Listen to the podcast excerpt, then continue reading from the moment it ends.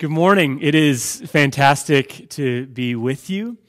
As I just shared in a different shirt a few minutes ago, on Tuesday, it is Giving Tuesday now, and we'd be so honored if you would consider partnering with us. We have been working very hard with a very small team, trying to put in uh, a lot of hours to spread a message of hope during this difficult time. And if you've been blessed by that, we'd love for you to partner with us. We hope that you consider how you can be generous to join in the ministry here as we spread the good news of Jesus around the city of Los Angeles and through the blessing of technology, truly around the world. So please consider how you can join us over the next couple days. We'd be honored by your gift.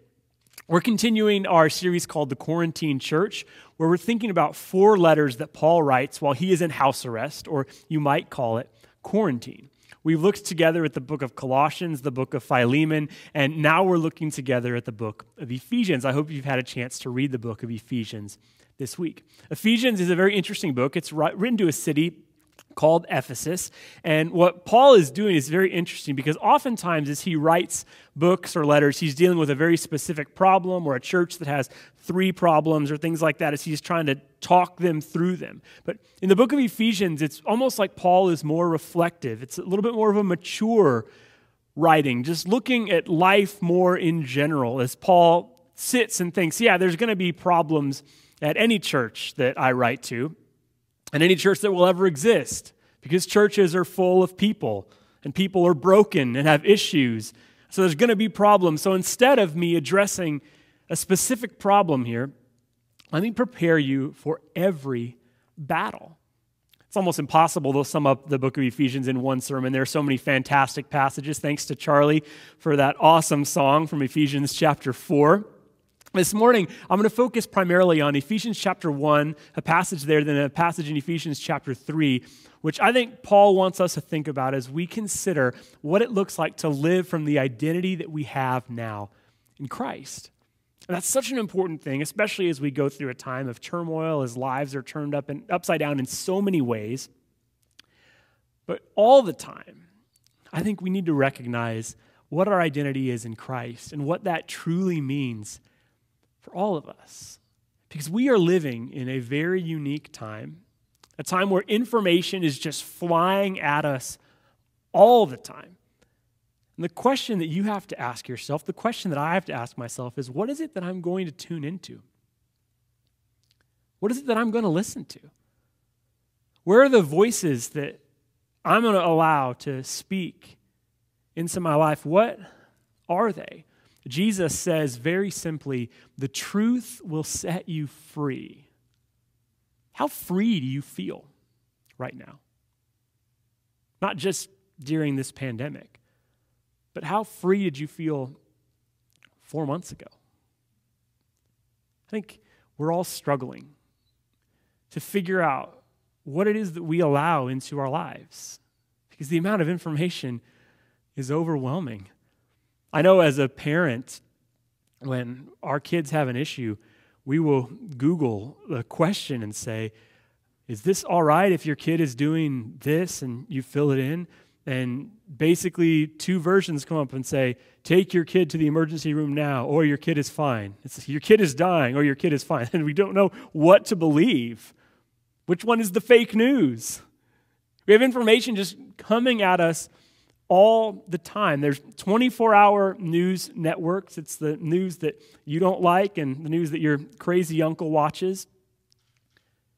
What is it that you're supposed to believe? Because it's coming at you all the time. It used to be that news was gathered throughout a day and presented at the end of the day in an hour block or in a 30 minute block, or that newspapers would gather news and information and discern and think through what is truly most important, what matters, what happened in this part of the world that will affect us in this part of the world. How are we supposed to react and respond?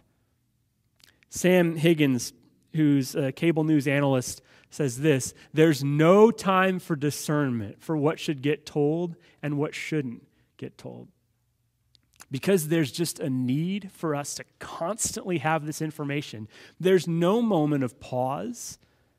Nobody stops and thinks, is this how we should tell it? Should this story get told? And it's not cable news's fault. They're doing this because they have an audience. We want more information, we want it as quickly as possible. But there's no space for discernment, there's no moment for a breath to pause and think. I think it's so anti the way of Jesus. When Jesus speaks, his parables are often about planting seeds and watching them grow. Think about how different that is to the way that our world is. Just as fast as possible. We want it right now. Jesus says, go plant seeds for a while. Think about that process. Water it, put sunlight on it, make it grow. Jesus says, You want to worry a little bit less? Go stare at a flower for a while. We are living in a world that is so immediate that I would argue that it is contrary and almost impossible to live in this world as a follower of Jesus. Jesus challenges us to step outside of the immediacy of the moment and to ponder and to wonder. The other thing that I think is difficult about this cycle that is just constantly on, that it's really hard for us to ignore, is that good news takes time to cultivate. If you're just reporting on something as it's happening in the world, oftentimes what you're going to be telling is stories about fear, stories about things that really do cause concern. And I'm not saying there's not legitimate things that cause concern for us throughout the day. Good news takes time to cultivate, it takes planting and watering, watching something grow. Perhaps you're familiar with John Krasinski, the guy from The Office who's doing the fantastic program on YouTube called Some Good News right now. He puts one out a week. And what he's doing in these Some Good News segments is he's highlighting people who are in difficult circumstances nurses, high school seniors who've missed their prom. He's going to all these parts of, of the country who are struggling in very real ways and enduring hard times, but highlighting how, in the midst of that, they are overcoming some of those stories bring you to tears. It's beautiful and it's powerful how people are coming together to encourage each other. Some people who've had really, really hard hands dealt to them during the season are rising up. And when you see that, you cry a little bit because it's beautiful. That's what good news is. It takes time to cultivate, it's not just what happens in the immediate. It's oftentimes people responding to something that is incredibly difficult or hard. Maybe we, as Christ followers, need to seriously evaluate where it is that we are getting our identity, where it is that we are getting our sense of worth and value. Paul writes this letter to this church in Ephesus. And you have to know, Ephesus was a wild place to live. It's a port city off the Mediterranean. Historians think that Paul was very strategic in choosing this place because it was a place that would have sent people all over the world. It's a place that many people would have come to interact with goods and services and to interact with new ideas, and then they would have gone all over the world. So, Paul, I think, was very specific in choosing this place to say, This is a place where I want to have followers of Jesus that will influence the world forever. The thought is that he spent about three years there planting and establishing the church in Ephesus. Mary, the mother of Jesus, is told to have spent her final three years on earth there. And if you go to that area today, you can find a little home with a gift shop that says it's Mary's home. So it must actually be Mary's home because they have a sign in a gift shop. Ephesus was an important place for the church. And Paul knew that. But that didn't mean that it wasn't without its challenges. It was around 250,000 people, which was very large for a city 2,000 years ago. It had over 20 pagan temples. It was the center of magic in that place. In fact, if you read Acts chapter 18, Paul is disrupting the magic business a little bit, and people get upset because of what it is that he's doing. In the spring, there were over a million people who would come to the temple of Artemis, who was the goddess of fertility. And you can Google, perhaps without kids in the room, exactly how she was worshiped. There was a big keg beer festival that happened there once a year. It was supposed to be the largest beer festival in antiquity. If you think of Ephesus, think Oktoberfest, which makes Paul's charge in Ephesians chapter 4 don't get drunk. And he actually says off wine, so maybe some of the people in Ephesus are like, whew, at least we, we still have our beer. It's a place that was without a moral compass. It was a place that was going to have a lot of problems as a church tries to establish its identity. It's a place I would argue that is somewhat like modern day Los Angeles as we think about how to communicate the good news of Jesus in a very complex world and time. So, Paul, as he writes to this church, he doesn't address specific problems. He instead says, Here is your identity. This is who you are in Christ. In Ephesians chapter 1, he opens with this Praise be to the God and Father of our Lord Jesus Christ, who has blessed us in the heavenly realms with every spiritual blessing in Christ. For he chose us in him before the creation of the world to be holy and blameless in his sight. In love, he predestined us for adoption to sonship through Jesus Christ in accordance with his pleasure and will to the praise of his glorious grace, which he has freely given us in the one whom he loves. In him we have redemption through his blood, the forgiveness of sins in accordance with the riches of God's grace that he lavished on us. With all wisdom and understanding, he made known to us the mystery of his will according to his good pleasure, which he purposed in Christ, to be put into effect when the times reach their fulfillment, to bring unity to all things in heaven and on earth under Christ. In him, we were also chosen, having been predestined according to the plan of him who works out everything in conformity with the purpose of his will, in order that we, who were first to put our hope in Christ, might be for the praise of his glory. And you also were included in Christ when you heard the message of truth, the gospel of your salvation. When you believed, you were marked in him with a seal, the promised Holy Spirit, who is a deposit guaranteeing our inheritance until the redemption of those who are God's possession to the praise of his glory. Can I get an amen from a couch somewhere on that? That is incredible, isn't it?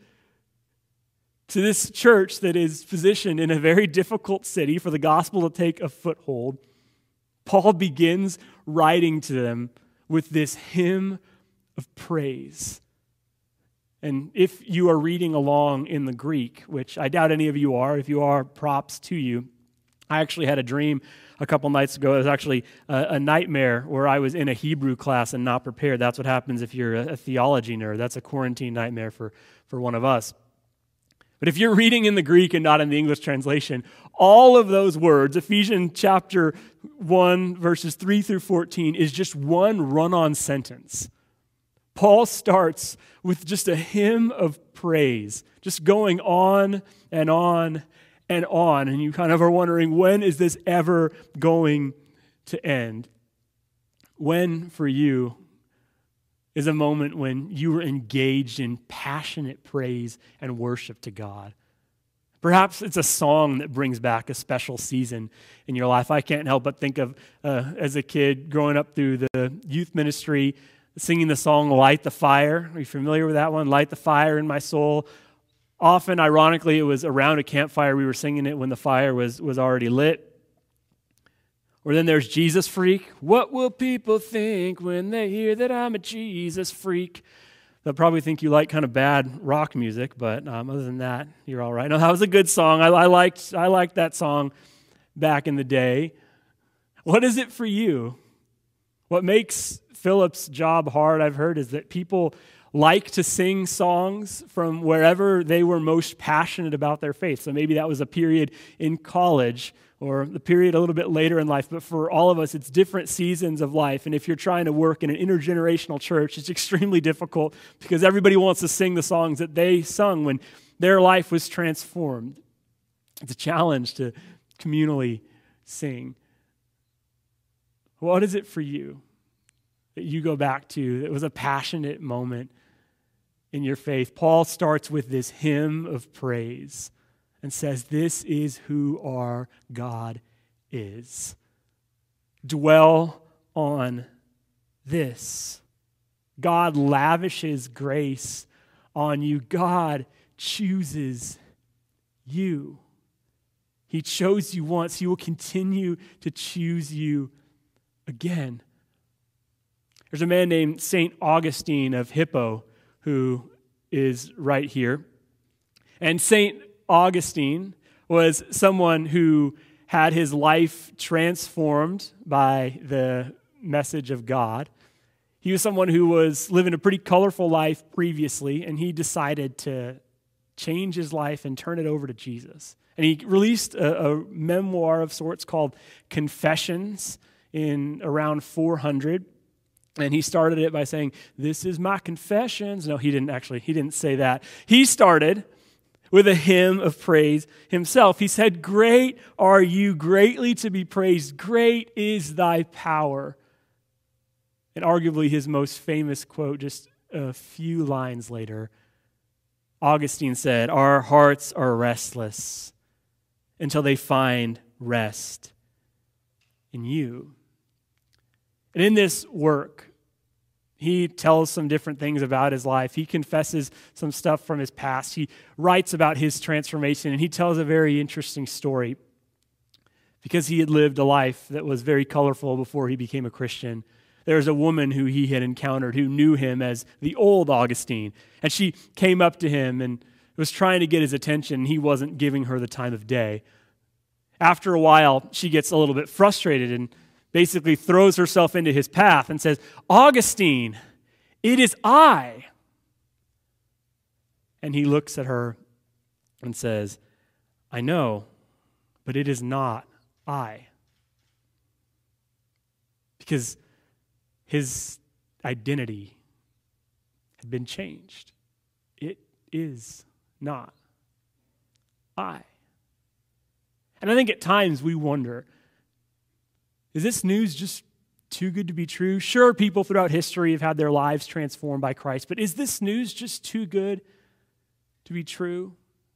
And some people have walked away from faith, faith just because it seems too simple, too good to be true that Christ chooses us, that Christ loves us, that Christ has, has died, and that is our identity. That is who we are in Jesus.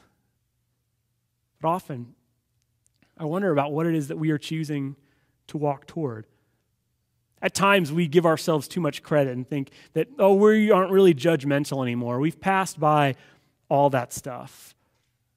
Let's be honest. We are called to make hundreds, if not thousands, of decisions every single day as we scroll through social media. And we, as a culture, are so quick to label someone as out when we think they've done something that's wrong. There's a lady named Justine Sacco who a few years ago was on her way to South Africa. She was flying from New York to South Africa and had a layover in London. And as she had her layover in London, she tweeted to her 137 followers I'm headed to Africa. Hope I don't get AIDS. Just kidding. I'm white. And that is a terrible, awful thought to have, a terrible thing to say. Even worse, to put it out there in writing. But she tweeted that to her 137 followers, didn't really think it was that big of a deal. She boarded her flight to South Africa. And when she landed, she realized that as she was in the air, she'd become the number one trending topic on Twitter. It was Has Justine landed yet? She had tens of thousands of retweets. Twitter had decided that she should lose her job, which she did and that she should be publicly shamed, which she was. When she landed there, the family that she was supposed to stay with was so ashamed by the fact that she had done this that they just basically asked her to go immediately back home. And again, that is a terrible thing to say. And perhaps you've never had a thought like that that is that terrible. I know for me, one of the things that I loved about growing up in Los Angeles was that I had friends of all different backgrounds. That's something that I consider still a blessing to this day. But I'll be honest, I've had some bad thoughts before. Maybe I haven't written them down. But I've had some things come across my mind that I wouldn't want everybody to know about. I've done some things that I wouldn't want just blasted across the internet. We are so quick to cancel people. And I understand she did a terrible thing. But who gets to decide how much is enough? How much shame is enough? Should she lose her job? I mean, she did, but should she have? What does it look like for us in a world like this to believe in the words of Jesus? To believe in what Paul says here that God has chosen us. That at times God's going to pick us up and dust us off and say, Yeah, I wouldn't do that again. But you can start over because I didn't just choose you once, I'm going to continue to choose you again. God chooses us as his children to be the beloved of God. We can't be canceled. Paul then later in Ephesians chapter 3 writes this amazing prayer. For this reason, I kneel before the Father, from whom every family in heaven and on earth derives its name. I pray that out of his glorious riches, he may strengthen you with power through his Spirit in your inner being, so that Christ may dwell in your hearts through faith. And I pray that you, being rooted and established in love, may have power, together with all the Lord's holy people, to grasp how wide and long and high and deep is the love of Christ, and to know that this love that surpasses knowledge, that you may be filled to the measure of all the fullness of God. Now to him who is able to do immeasurably more than all we ask or imagine, according to his power that is at work within us. To him be glory in the church and in Christ Jesus throughout all generations, forever and ever. Amen. I want to remind you again, Paul is writing this from house arrest. And he has this glorious vision of how big God is and what that means not only for him, but for everyone that he's writing to. And he says, I hope that you have an understanding of just how much God's love and grace is lavished on you. This is Paul's prayer for the church in Ephesus. And it prepares them to then fight every battle because every church is going to have problems. Everyone is going to fall short of living this out perfectly. Paul says, I hope that this is where you return to that this is truly the grounding of your being. There's a New Testament scholar named Michael Gorman who says this The church, or should be, the church is or should be a sign of hope in a fractured world. It can be the bridge between enemies, between the realities of this broken age and those of the coming age of shalom, between the hatred and violence in our own hearts and in the hearts of others. What a great vision for the church. And again, it's something that we have fallen short of, not only at the Glendale church, but the church in general. May this message from Paul be what we return to again and again. May this be the message that we tune our hearts into. I'm a millennial, I don't know that millennials would claim me, but I claim them. I was born in December 1982, so I barely sneak in. So sorry, millennials, but I'm like the uncool one that's hanging out at the party a little too old. As a millennial, I've seen some of my friends who have walked away from faith. They grew up in the church and they've decided that they don't want to be part of it anymore. And some of them have legitimate reasons, some things that have happened to them, and sometimes the church has dramatically let them down. I totally get it. It makes me sad for those who are my friends in that age group, though, and for anyone who's walked away from faith. Is I get it at times that you want to turn away and do something else. But what is it that you're turning toward? You're turning away from a message of, of hope and a group of broken people trying to live into this reality that God's love grounds us. I get that at times it's frustrating and hard to live in real community with real people. But what are you turning toward?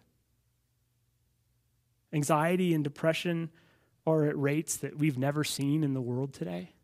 And that was before this pandemic happened. What are we turning toward?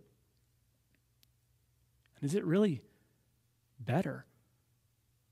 We're turning towards social media where we put ourselves out there and hope we get enough comments or likes. We turn to group chats where we hope that we'll be funny or well received. I know that the church has hurt us, the church has hurt me at times. But I hope that ultimately you turn to a community that is trying to live out the call of Jesus. That you turn to a community that is ultimately grounded in a love that is unimaginable, undescribable, that is so beautiful that Paul can't help but just write the longest run on sentence in history. Because that's just how good it is.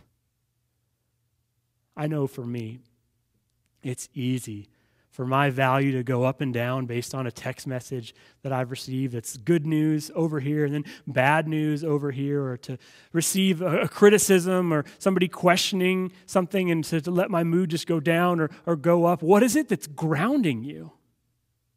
What is it that's helping you to really live from the deepest part of who you are?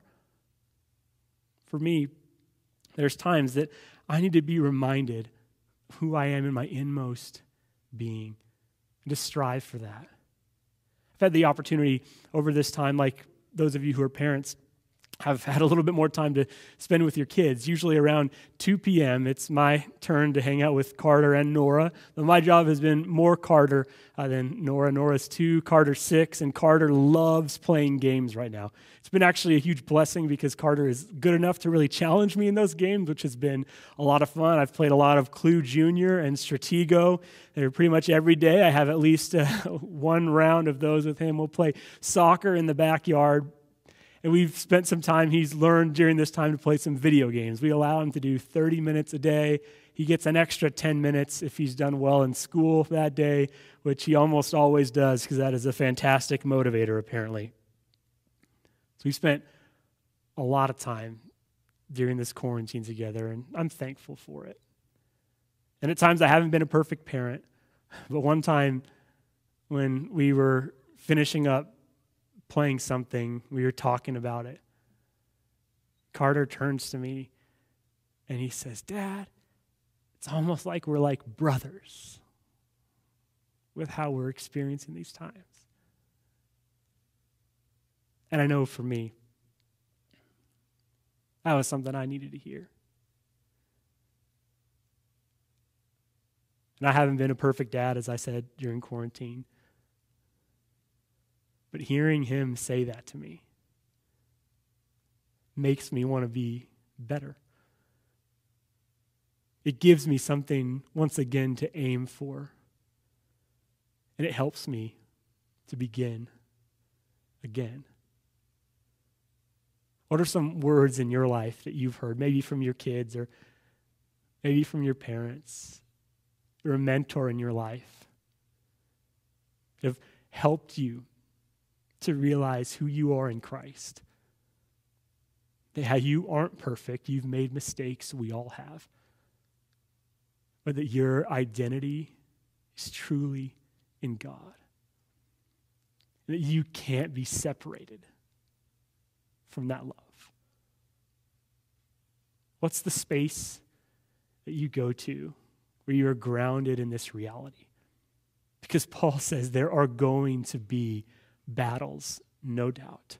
In fact, Ephesians chapter 6 finishes with these images of someone putting on armor because there's going to be battles. But may we ground ourselves in the love of God to fight these battles again and again. Where is it that you're tuning into?